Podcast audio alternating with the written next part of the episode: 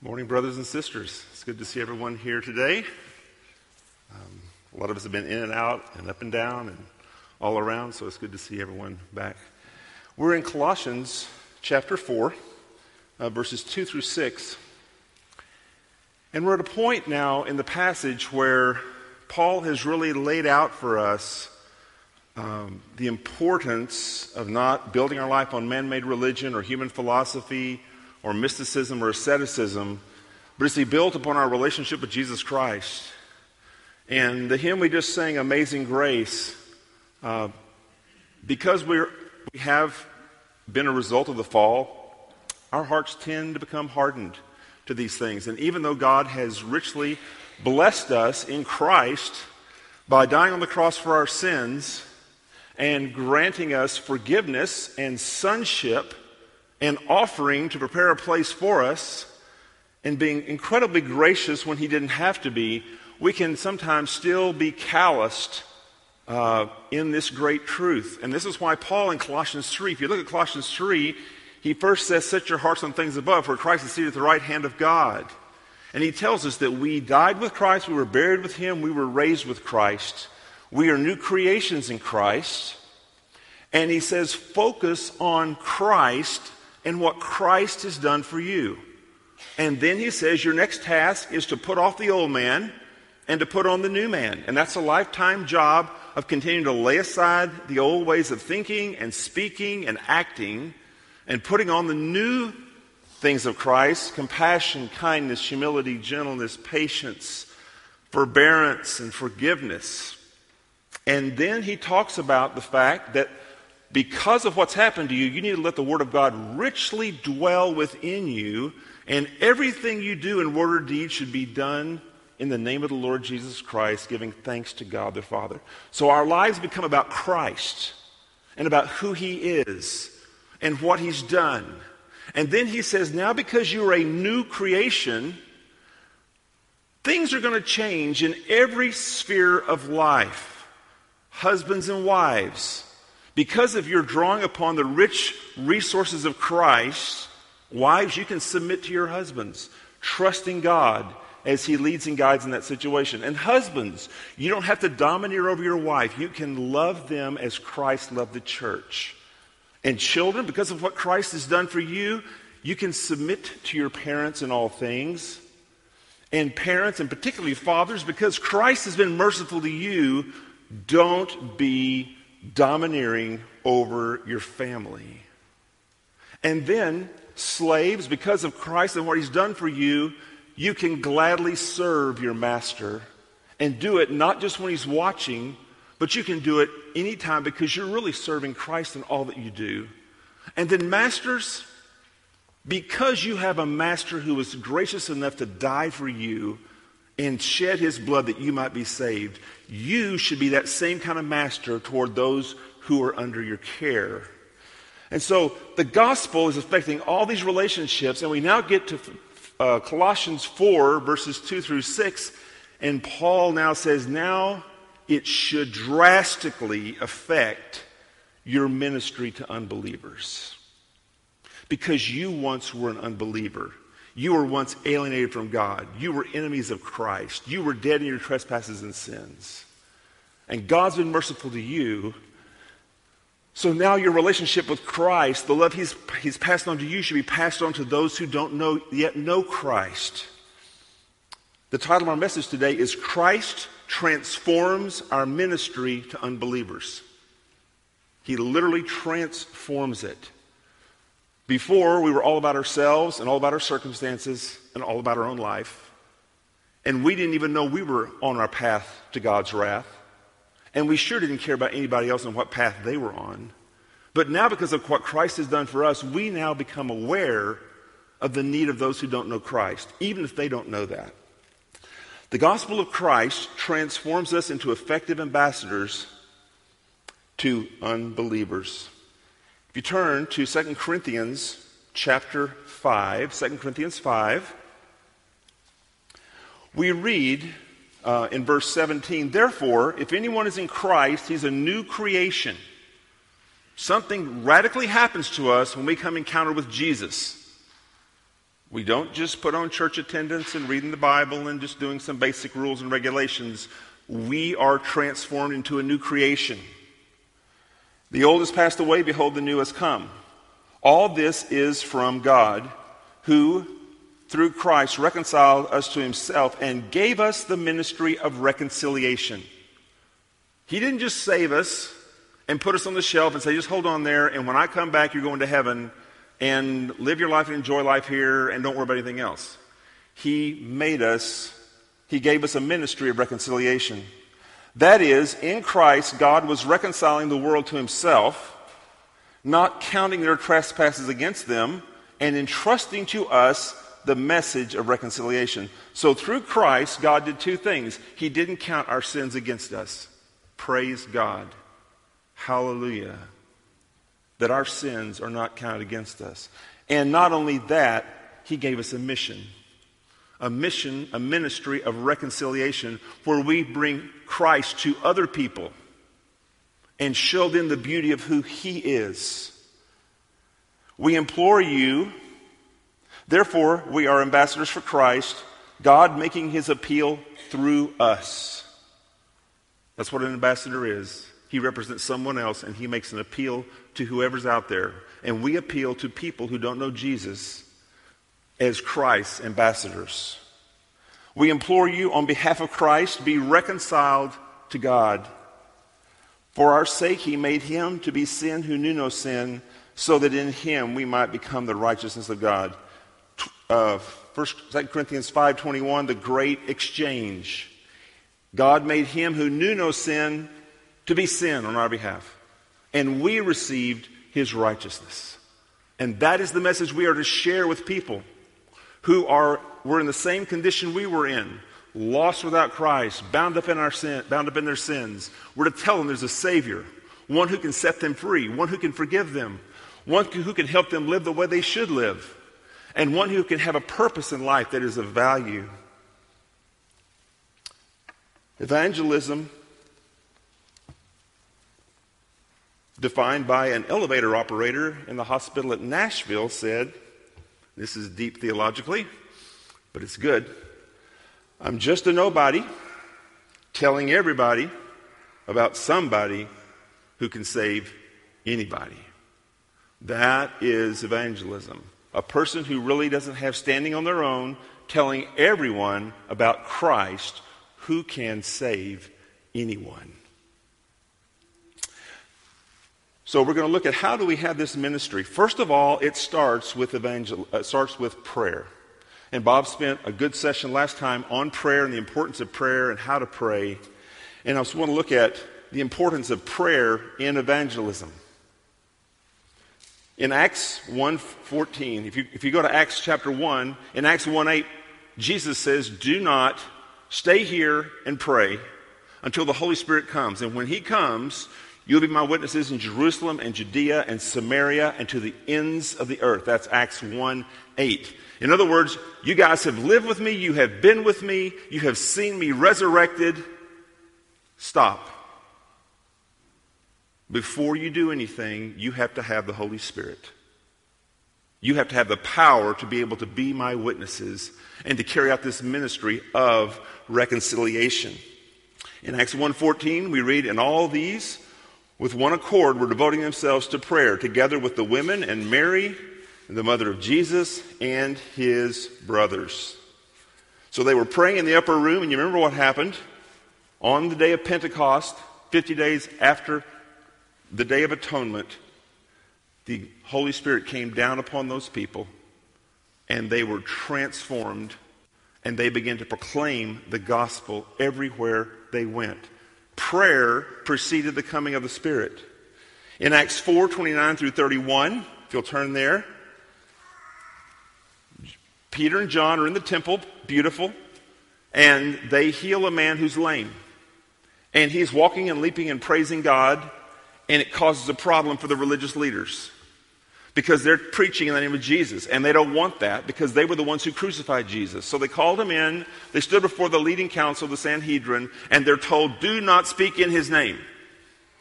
And their response was, you decide what we should do, but we can only obey God rather than men. And they go back after they've had this rebuke by the council. And look what they do in Acts 4 29.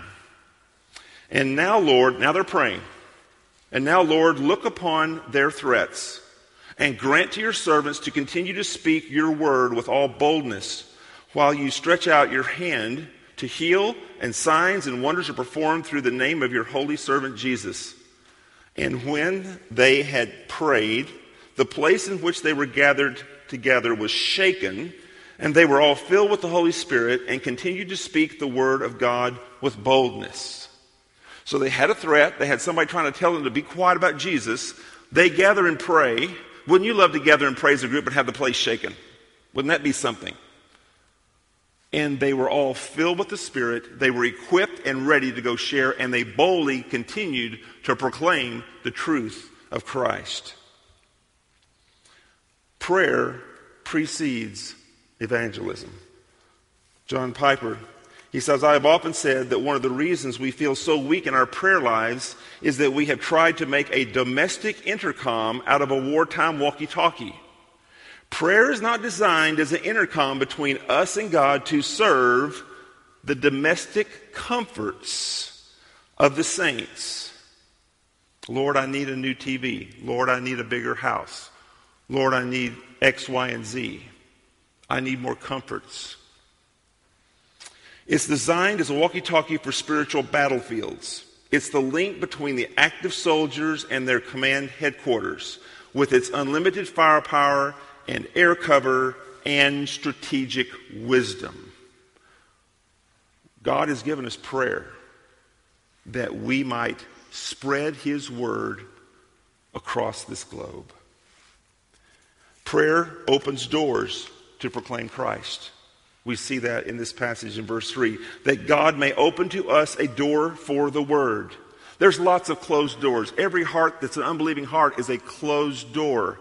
And we've seen even in Houston, Texas now, there's a desire to shut down the pulpits and speaking about certain issues, trying to close the door. We know in communist countries, Bibles are taken up, People are persecuted, closing the door. Satan wants to keep the eyes of people blind to the gospel of Christ.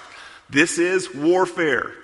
And we're called to go forth and to be bold in proclaiming the gospel that people might be set free. In Acts 14 27, we read, And when they had arrived and gathered the church together, they declared all that God had done with them and how he had opened a door of faith to the Gentiles. Paul was a Jew, he was saved, and he was the minister to the Gentiles, and God opened a door to them. In 1 Corinthians 16, 8 and 9, but I will say, well, I will stay in Ephesus until Pentecost, for a wide door for effective work has opened to us, and therefore there are also many what? Adversaries. So we pray that God may open up doors for us, that He might go before us and prepare ways for us. I remember when we were doing international student ministry in Fort Worth, uh, we received the job from Texas Christian University. One of the tasks was they needed students picked up at the airport. And so we gladly took on that responsibility because we wanted to get to know these students. And so we made a little trip back and forth to DFW all the time, picking up international students in August.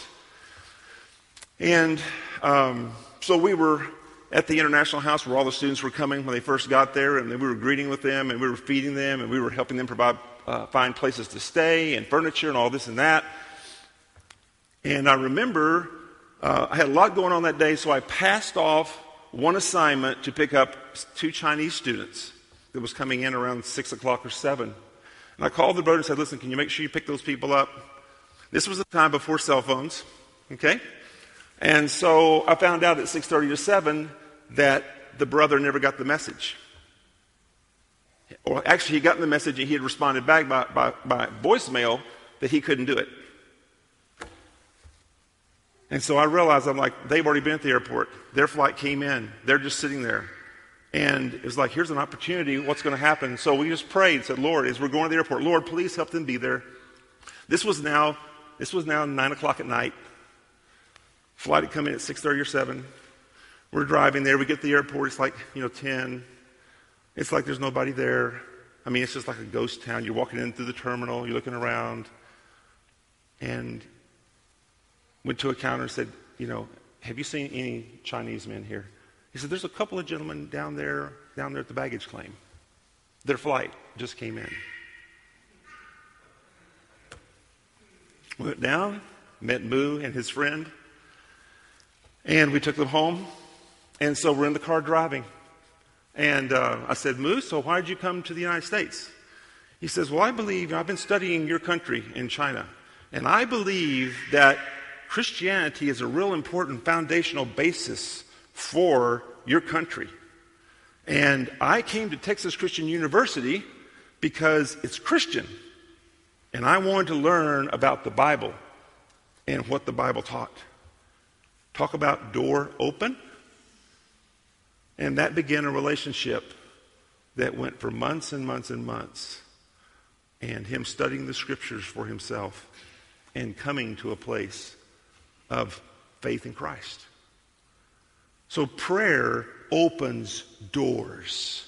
Prayer puts planes on hold. Prayer does things to open up doors for the gospel of Jesus Christ. Secondly, prayer seeks grace to be bold to walk through the open doors and a willingness to suffer for the sake of the gospel. This is sharing the gospel is risky business. We haven't thought that so much because we've been in this little bubble called the United States. But we can hear the air slowly going out of the bubble. We need open doors and we need the grace to walk through those doors. We need boldness. And Paul prays for that here in this passage in Colossians chapter 4. He says, um, we see this particularly in Ephesians where he says he asks the Ephesians to pray for him to have boldness. But in 4, he says, to declare the mystery of Christ on account of which I am in prison. Paul, the ultimate missionary, the ultimate apostle, the one who had planted churches, the one who went into the Jewish synagogue and preached Christ, the one who was stoned and drug outside the city and left for dead, he asks the Ephesian church and he asks the Colossian church to pray for him that he might be able to be faithful in proclaiming the message. If the Apostle Paul needs prayer, so so do we, don't we, brothers and sisters? You know, it's amazing how God opens doors. You know, Tankersley family has two or three of their kids in, in uh, the school down in Burning, Burning High School. And um, so Mike basically talked to their coach, said, Listen, uh, y'all doing FCA, Fellowship of Christian Athletes. Would you like to have somebody come and speak?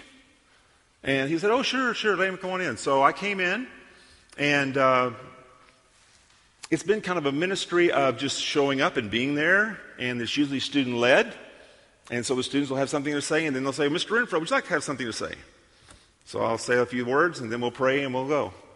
And the Lord has just continued to open this door of ministry to all kinds of students from all kinds of different backgrounds, and to see them um, growing in their love of the Word and, and their understanding of the gospel.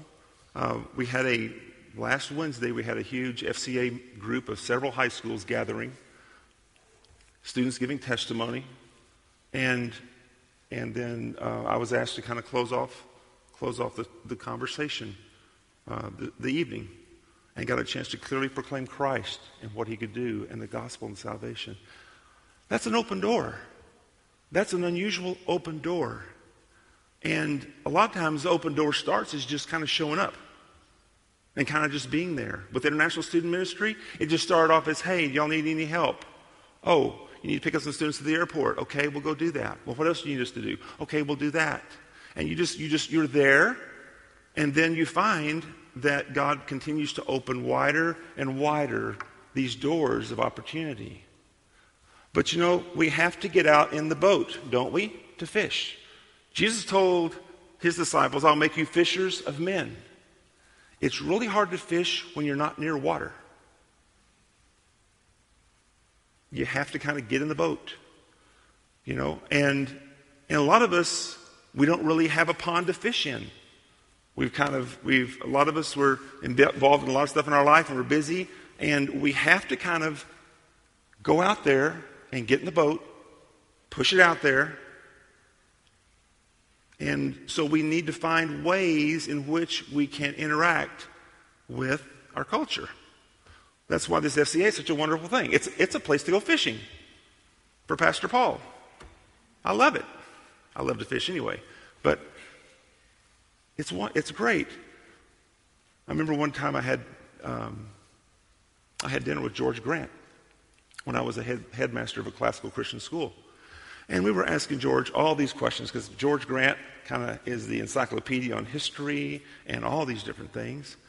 And I said, "So, so George, how do you how do you find opportunities to share your faith? Because one of the challenges in ministry is you're always around the people of God and you're not around people who aren't believers a lot of times. He says, Well, what I do is, he said, I have a special little restaurant that I go to for breakfast two to three times a week, and I go to the same restaurant every week. And I get to know the same the people who go there. And I begin to strike up conversations with them. And this is an avenue for me to proclaim the gospel. So a lot of times it's been, been, on interest. You know, if you're into sports and you're on a little league team or or if there's other interests you have, speech and debate or other things, those are opportunities. But we need, as believers, to find a pond that we can get our boat out into and get to know people and begin to walk alongside them. That's really important. Um, you know, sharing our faith, boldness, Paul wasn't the only one who needed boldness. We all need boldness, don't we? We all need it. Who would have thought that D. James Kennedy who created evangelism explosion was at one point a man who never shared his faith. He actually went to an evangelistic conference and he preached on evangelism. But the pastor who was with him quickly found out this guy doesn't know how to share his faith. And he went away from that meeting going, wow, I need to work on this. And that resulted in him beginning to incorporate evangelism into his life to create Evangelism Explosion, which, been, which has been in 100 countries. And he grew his little church of 17 to a lot more than 17. Evangelism is an amazing opportunity. This is a glorious passage as we look at this for what God has for us today. Norman Geisler, another one who was a director of a youth organization, a pastor, a Bible teacher, who literally was not sharing his faith. And God orchestrated events to bring him to a place where he saw the need to begin to obey the scriptures in evangelism. And he said this the most rewarding experiences I've had in my Christian life have not come from teaching, pastoring, or ministering around the world. They've come from meeting with non Christians and seeing one after another come to know Christ. Our God has a missionary heart. Our God has a heart for people who don't know Him. And He wants us in this passage to pray for those doors to be open and to be bold as we move out. Now, notice in this passage this one little statement Paul makes. He says um, in verse 3 On account of which I am in prison to declare the mystery of Christ on account of which I am in prison. Paul shared boldly. And it put him where? In prison.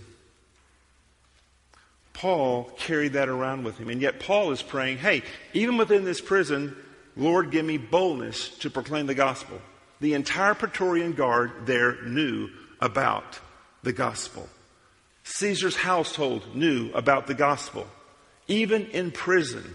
Even though Paul was in prison, the Word of God was not in prison. God's Word continued to spread among them.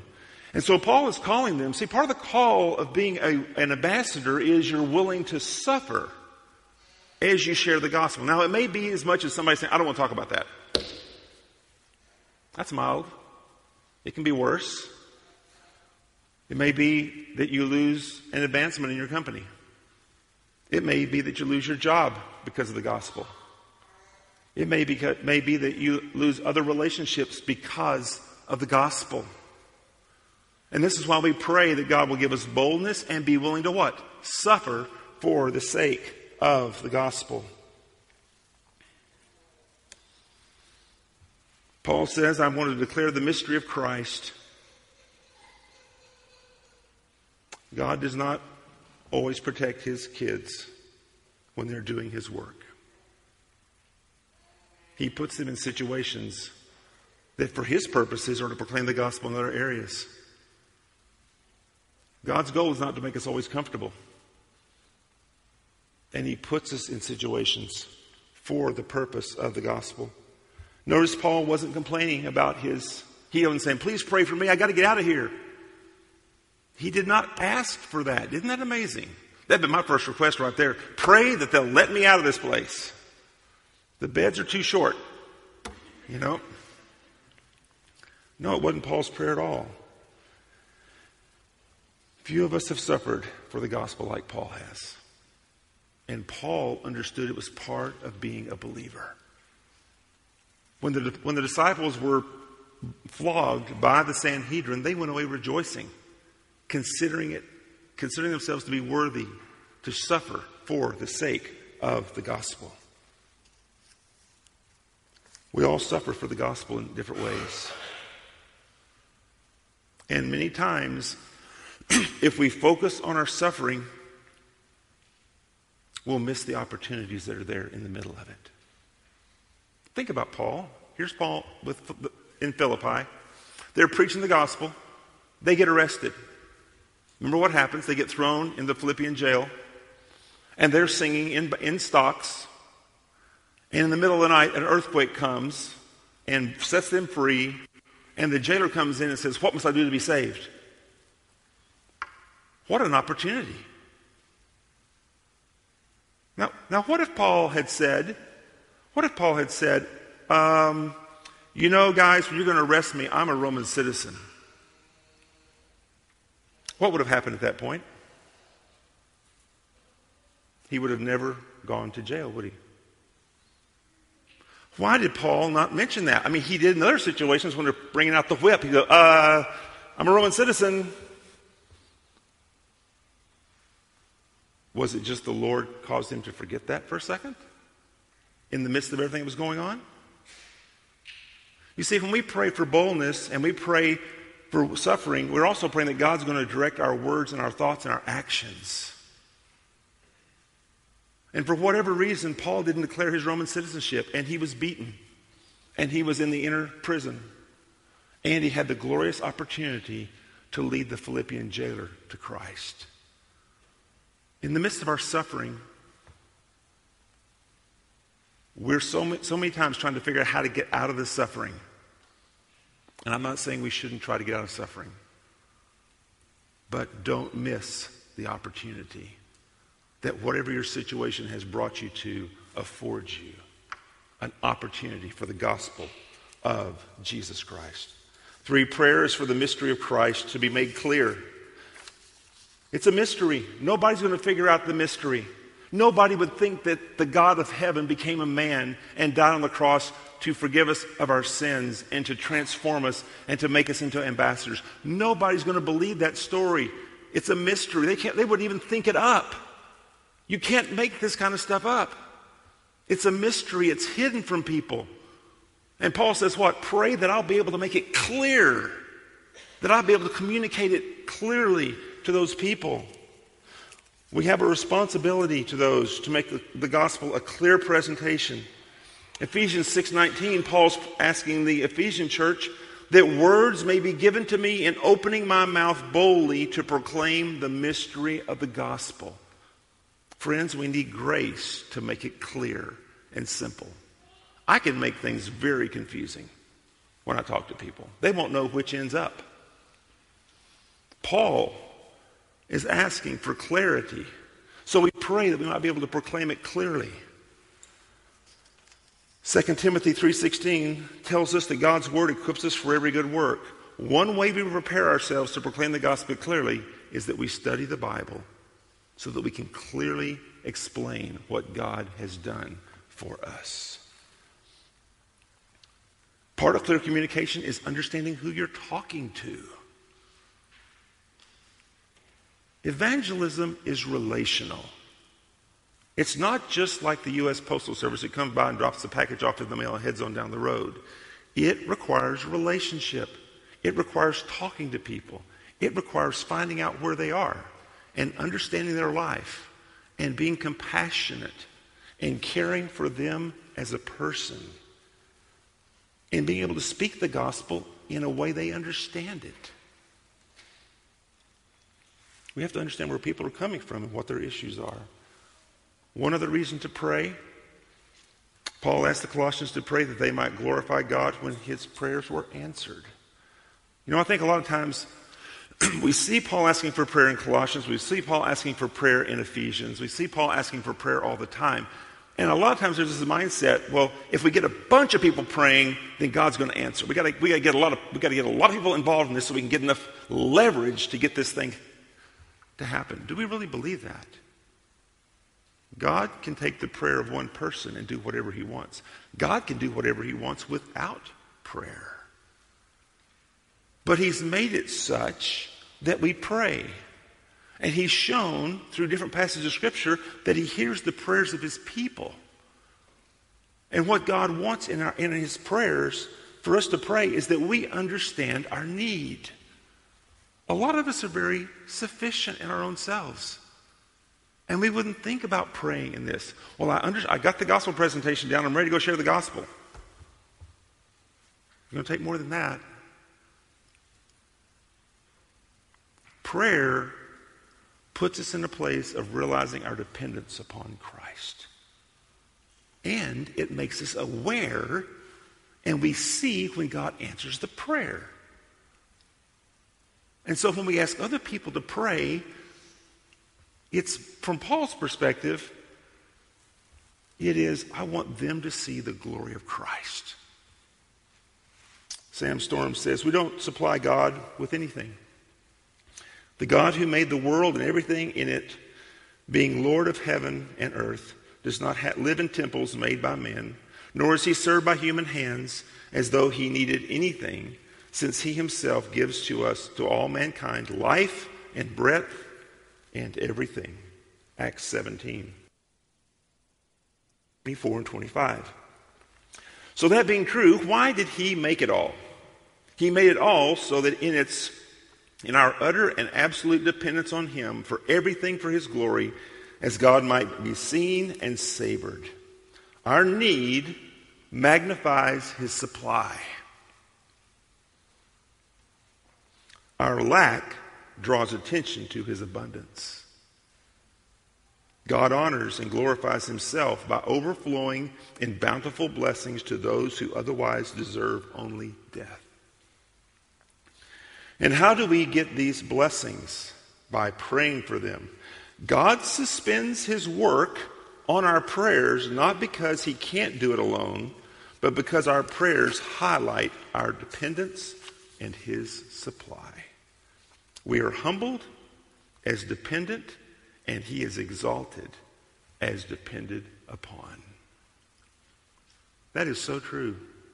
I don't even sometimes realize I have a need until God brings me into a situation where I'm in desperate straits. And then I realize, where's my source of help here? It is in God. And so God glories in meeting our needs by his rich supply. Do you have a need here today?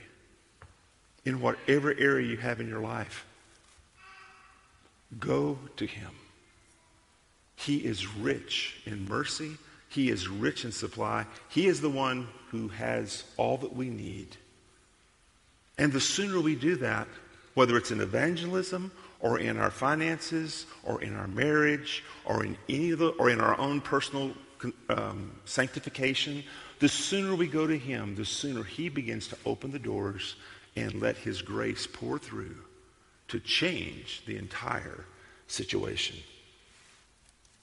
Spurgeon said, Our great object of glorifying God is to be mainly achieved by the winning of souls. And I would say, and by discipleship. Everyone can have a part in winning souls for Christ. So prayer, it begins with prayer. Secondly,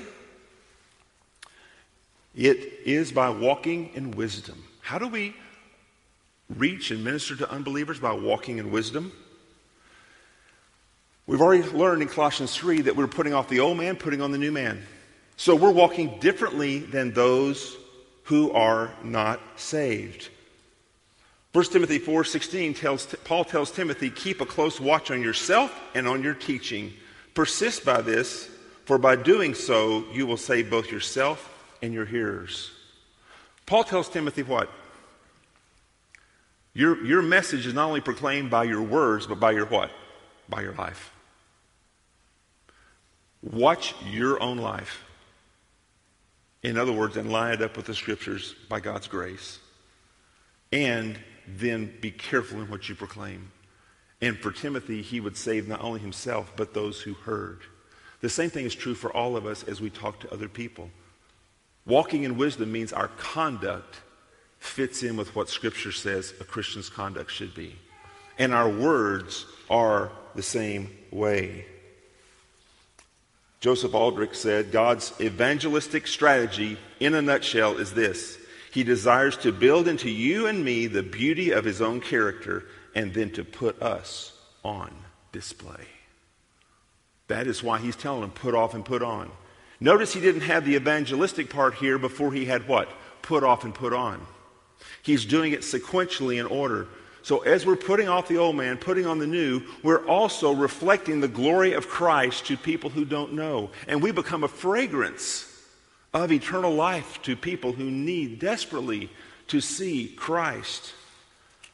I remember when we worked with international students, we had one, one Chinese student who just looked at me and said, why are you doing what you're doing?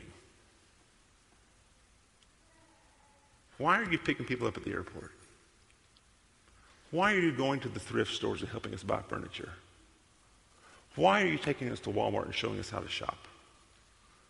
Why are you coming by and speaking with us and caring for us? There's only one answer it's Christ, right? Christ is the reason that we do these things. Christ loved us when we were aliens and strangers. He reached out to us and cared for us. As we manifest his character, and what's his character? Compassion, kindness, humility, gentleness, patience. That is in short supply in the world, friends. If you let Christ live his life through you, people will have questions. They will wonder what's going on. matter of fact, in, in 1 Peter chapter 3, it says, Always be prepared to give an answer to everyone who asks you for the hope that lies within you. Why are they going to ask you about your hope? Because you're joyful? Because you are concerned about them and not just yourself? And you're living a life that they can't, even as imperfectly as it is. So God's goal is to put us on display in all types of situations. And I would say not only individually, I would say as a church body. Church needs to be a place where we can invite people who don't know Jesus. And Bible studies need to be a place where people can be invited who don't know Jesus. And where they can watch us live life together. The Bible says, All men will know you're my disciples if you what?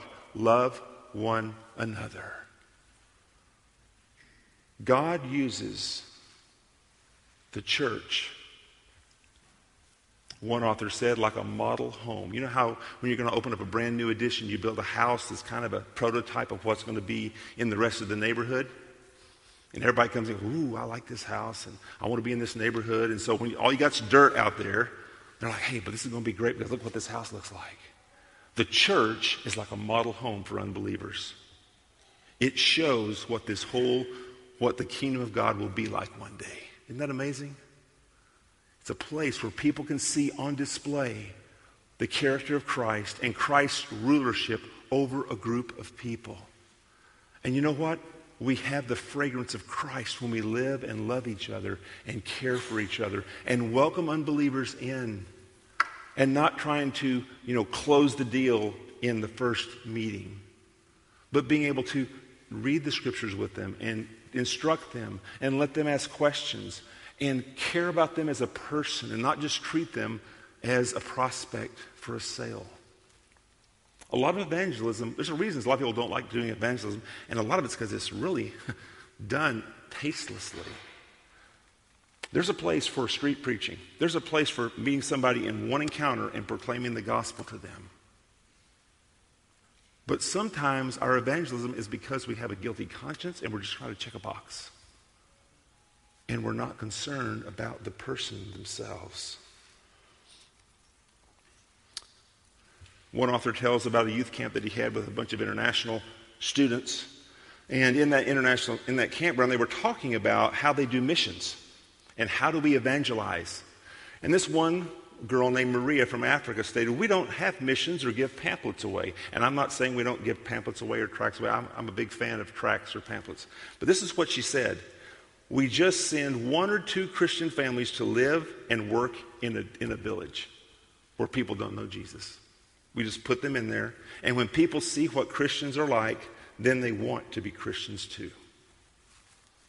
Plant ourselves in places where people can get a chance to put to see us on display. Plant yourself in the little league and let them see the glory of God. Plant themselves in, the, in this business and let them see the glory of God. Plant themselves in this school. Let them see the glory of God. Plant, plant yourself wherever God gives you the desire to plant yourself. Plant yourself and let the glory of God be put on display. And love people and begin to build relationship with them and watch them turned to Christ. So it's in conduct. God wants to put our conduct on display. And then, secondly, um, our speech. He wants our words to be, and he's going to talk about this here um, with, our, um, with gracious and salty language. Piper says, Wisdom is knowing what to do for the glory of God when the rule book runs out. I like that. we, all of us want God to tell us everything to do, right? If He built that book, I couldn't even bring it in this room, right? I mean, this is heavy enough as it is. He gives us principles here, but He doesn't tell us how to do every little thing. He doesn't. It knows how to become all things to all men without compromising holiness and truth, Piper says. It is cre- eh, creativity and tact and thoughtfulness. It's having a feel for the moment and having an eye for what people need and, and, way, and want. Being an ambassador is a skill that we learn. And you're not going to do it perfectly, probably ever. And that's okay. But get out in the boat, put a worm on your hook, and get out there and start fishing for men. But first, start by just trying to get to know them and finding out about their life and being willing to have unbelieving friends and acquaintances you spend time with to help them see the glory of God.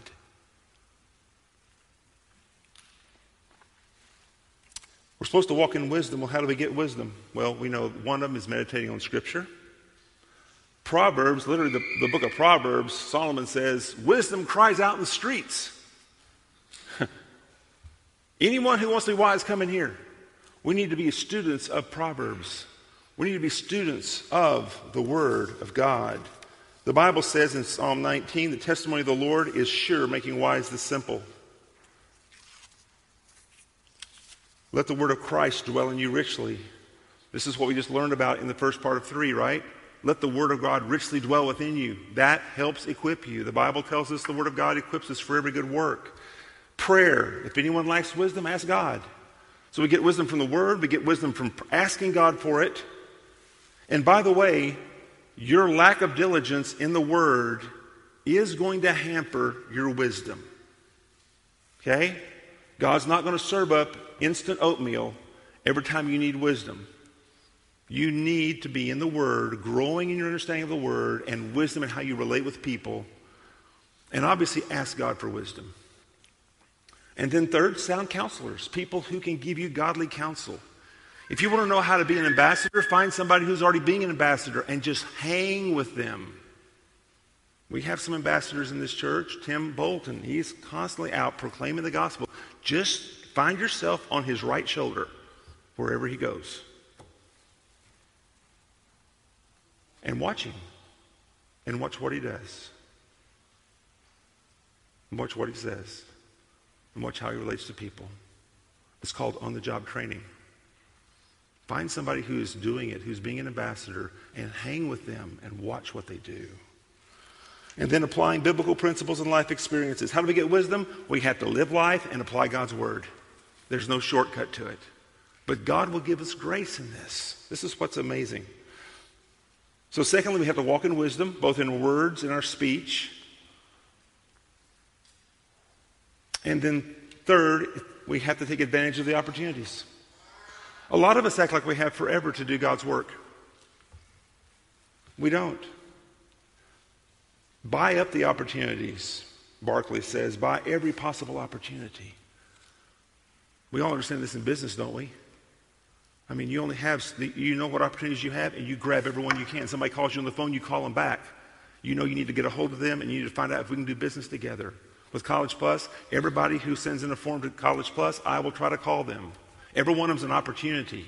I don't know which ones will go through, but they're all important. And there's an urgency about getting a hold of them.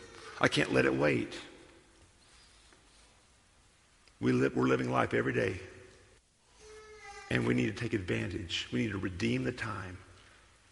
Finding those people who God's put around us who are just sitting there, and we need to engage them. Start off just engaging them as a friend, build a relationship, and be clear in helping them understand who Jesus is. When I was a headmaster at the classical Christian school, we had a man who. Um, he was searching for Christ. He, he came out of a religious background that was somewhat Christian, but he was searching. He was looking. And he would always get, we'd always get into a, conver- a religious conversation. Even at school, we would get this conversation. And I finally said, listen, why don't, why don't we go through the book of John together? You read a chapter, I'll read a chapter, we'll sit down, you answer, we'll ask, you ask questions, we can just talk about it. We did that week after week after week. After school, all the kids left. He came to my office. We sit down. He had read the passage. We talked about it. God had other people working on his life. The man came to faith in Christ. See opportunities that are there. Be willing to be impositioned for those opportunities. Piper says life is a series of never to be repeated opportunities for buying up spiritual blessings. Today, you have opportunity for spiritual blessing.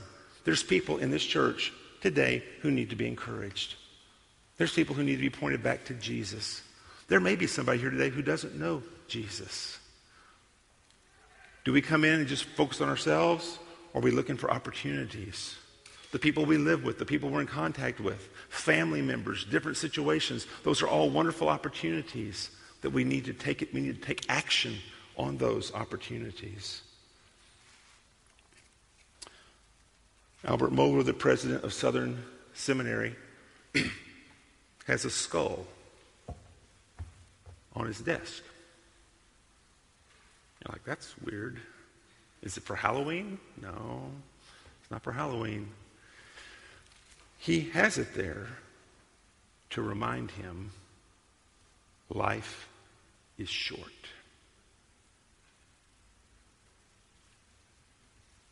If you're going to do something for Jesus, now's the time to do it. Because one day, your skull may be on somebody's desk. Okay? Anyway, you get the point. If we see death, if we understand that, we're more serious about how we live our life, taking advantage of the opportunities. Fourth, so it's not just taking advantage, it's not just walking in wisdom, Fourth, it is being gracious in our opportunities.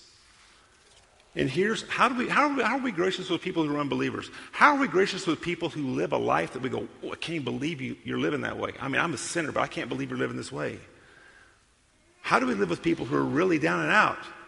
How do we not live with them? How do we in, interact with them? It goes back to realizing our relationship with Jesus and realizing our sin and how wicked it was. It really does. We have to see ourselves as fellow sinners with everybody we come in contact with. Sometimes the problem we have is this we kind of get cleaned up a little bit. We look pretty good in our suit. We come to church. We're not doing some of those things that people are doing. And we kind of get this feeling of superiority. And we come at people with a self righteousness. That doesn't play real well with people. You know, we have the whole issue now in our culture of the acceptance of homosexuality. And there's all kinds of responses to that. But and sometimes in the middle of the political fight, we lose sight of the fact that these people are people made in the image of God and who are in bondage to sin. And so we need to be able to come to them in graciousness and acknowledge that along with them, we have been affected by the fall, that we are fellow sinners with them, and we have found great hope in Jesus. So many times, the way we interact with people that we really have a problem with how they're living is we just kind of we kind of come at them with, with, with the law and with hardness. And we're not saying we don't speak about sin, but being able to come at people and be able to be gracious with them. This is why we need the character of Christ compassion, kindness, humility, gentleness, patience. Do we have humility with those who are really have some issues? We all have issues. Do we really have that with them? Can we really reach out to them and speak to them as a real person? Can we really get to know where they're at? Can we really, or do we not even want to be in the same area where they're at? Jesus shocked the Pharisees by, by eating with tax collectors and sinners. Those were the down and outers, and Jesus was eating with them. Can you invite someone home to your home and sit down with them and serve them a meal and get to know them as a person. Evangelism takes work. It takes really coming out of our comfort zone and really putting ourselves out there and really getting out into the mud and dealing with people where they're at. May I submit to you that's what Jesus did for us. That's what Jesus did for you and for me. And as wicked as you think the person is who has whatever sin issue they have,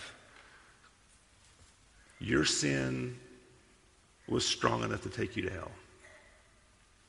My sin was strong enough to take me to hell. And we need to constantly remember that as we deal with these people and bring some of them into the kingdom. Remember in 1 Corinthians 6? Paul tells them in 1 Corinthians 6, he's talking about the people. Here it is in verse 9. Or do you not know that the unrighteous will not inherit the kingdom of God? Do not be deceived, neither the sexually immoral, nor idolaters, nor adulterers, nor men who practice homosexuality, nor thieves, nor the greedy, nor drunkards, nor revilers, nor swindlers will inherit the kingdom of God. And such were some of you. Wow. Isn't that great? This church had people who had all those issues, had some of those issues, and they had been transformed by Jesus. That is amazing. So, our message should be gracious, and we should point them to Christ. We should point them to Christ. 1 Peter 3 says, Always be prepared to give a defense for anyone who asks you for the hope, and do it with gentleness and respect. And when you are slandered, those who revile your good behavior in Christ may be put to shame. For it's better to suffer for doing good, if that should be God's will, for doing evil. We have to drink from the gospel of Christ to be gracious. If we don't, we're just going to have a hard, sharp answer. And I've seen, I've seen, I've, I've, talked about this before. In Raleigh, they had this gathering of, of homosexual families, and they had guys come in with huge banners, and they just stood there. And it said, you know, basically, repent or go to hell. That was their message. Is that a true message? Yeah, it's a true message. But is there any relationship being built? Is there any connection here? Is there any acknowledgement that we're fellow sinners and I've found the relief of Christ here? Is there any acknowledgement of that? No. Basically, it almost sounds like I haven't sinned. I'm perfect. You're a wretched sinner and you're going to hell. You better turn. Jesus did not treat people that way. He, de- he dealt with the Pharisees that way because they continued to set themselves up against him. Remember the woman at the well? She comes to Jesus. Jesus didn't have his sign repent. You got five, you've had five husbands, you're on six. That was not the first things out of his mouth, was it? At John 4, he talks to them about living water. He talks to her about salvation. He talks to her about him being the Messiah. He puts life and gospel first, and then he brings around in a way and lets her know, I know you have sin. I know you have sin. You're living with a man who's not your husband, and you've already had five other husbands. So he didn't negate the sin, but he didn't lead with it. Does that make sense? He led with pointing her to himself first as the source of all life. And then he made sure he reminded her of why she needed him.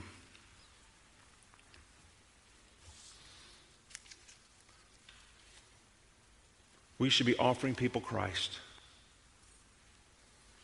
and humble as we talk with fellow sinners. Our conversation should be salty. What does that mean? Salt really makes stuff taste good. I love popcorn if it has salt. Okay? I even like watermelon if it has salt. Anyway. Do, have you drawn so much from Jesus in your relationship with Him that you can present Him in a way that causes people to want Him? Or is your relationship with Jesus just, I do this and I do this and I do this and I do this, and, and I'm just trying to obey God? and that's what I do. And we don't, we don't really have a relationship in which we draw upon His grace. Because if in the end, if your evangelism is just duty bound, then you're just telling them they got to make this choice. But you're never telling them about the beauty of Christ. We, of all people, should know about the beauty of Christ and what he's done for us. And out of the overflow of that, we should be able to share that with somebody else. And this is why, if we're not walking with Him, if we're not drinking from the well of the gospel regularly in our life, then our evangelism kind of has an edge to it. It's kind of evangelism. I'm not saying God can't use it, but it, it doesn't have the saltiness or the savoriness that it needs. And we're to be persuasive. And if we've truly been saved by Christ, we should be able to paint him in a picture that is truthful and honest and is glorious and draws people to him. And five or six, whichever it is. So graciousness, salty, drawing them into that. Howard Hendricks says, you can't lead a horse to water, or you, the old adage, the, the, you can't draw a horse to. Well, easy for me to say. According to the old adage, you can lead a horse to water, but you can't make him drink. That's true, but you can feed him salt. You can salt his oats. That's what we're called to do with people. By our life, by the joy we have, by our relationship with Christ, we want people to see the beauty of Jesus. And notice the last part of Colossians.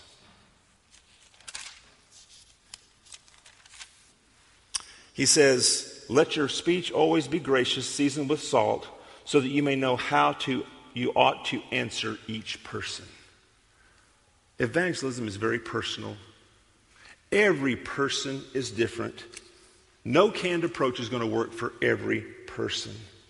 The gospel travels along relationships. The American Institute for Church Growth surveyed 8,000 church members, and this is what they found of how people came to Jesus. 1 to 2% came there because of special needs. 2 to 3% just walked into the church and heard, heard the message of the gospel. 5 to 6% were influenced by a particular preacher. 2 to 3% liked the church program.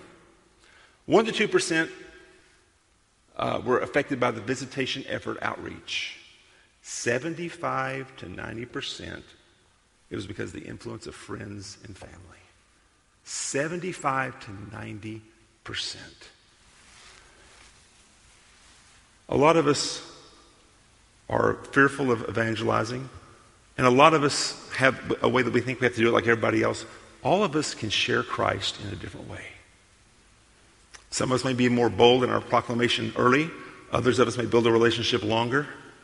But what we find here is that we can all bring people to Jesus you look at Andrew, Andrew first brought Peter to Jesus, then Andrew brought Nathaniel to Jesus. Both of them. And a lot of times it may be that you just say, hey, we got a church event coming. Why don't you come join us for this event? And someone else here will be able to share the gospel. We can all be Andrews.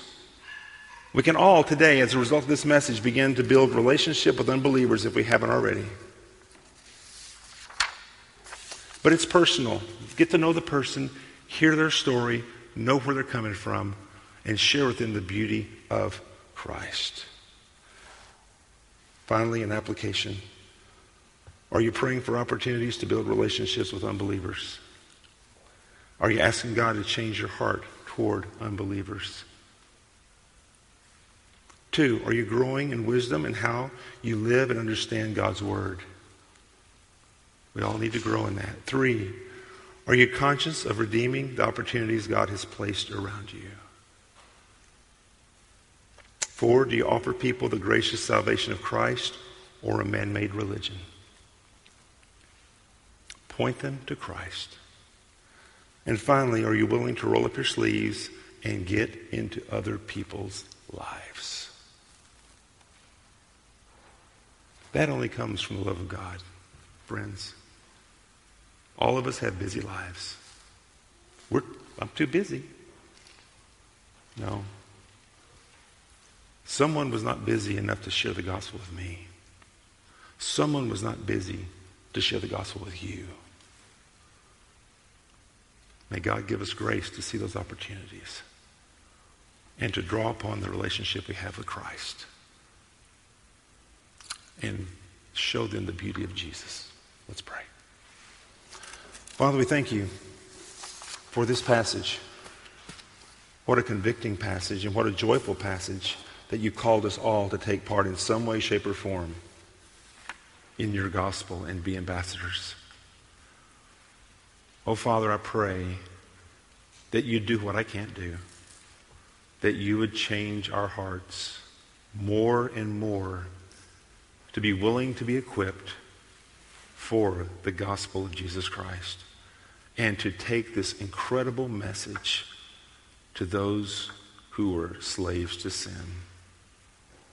Father, give us your love for people who are unbelievers and grant us grace as we reach out to them. In Jesus' name, amen.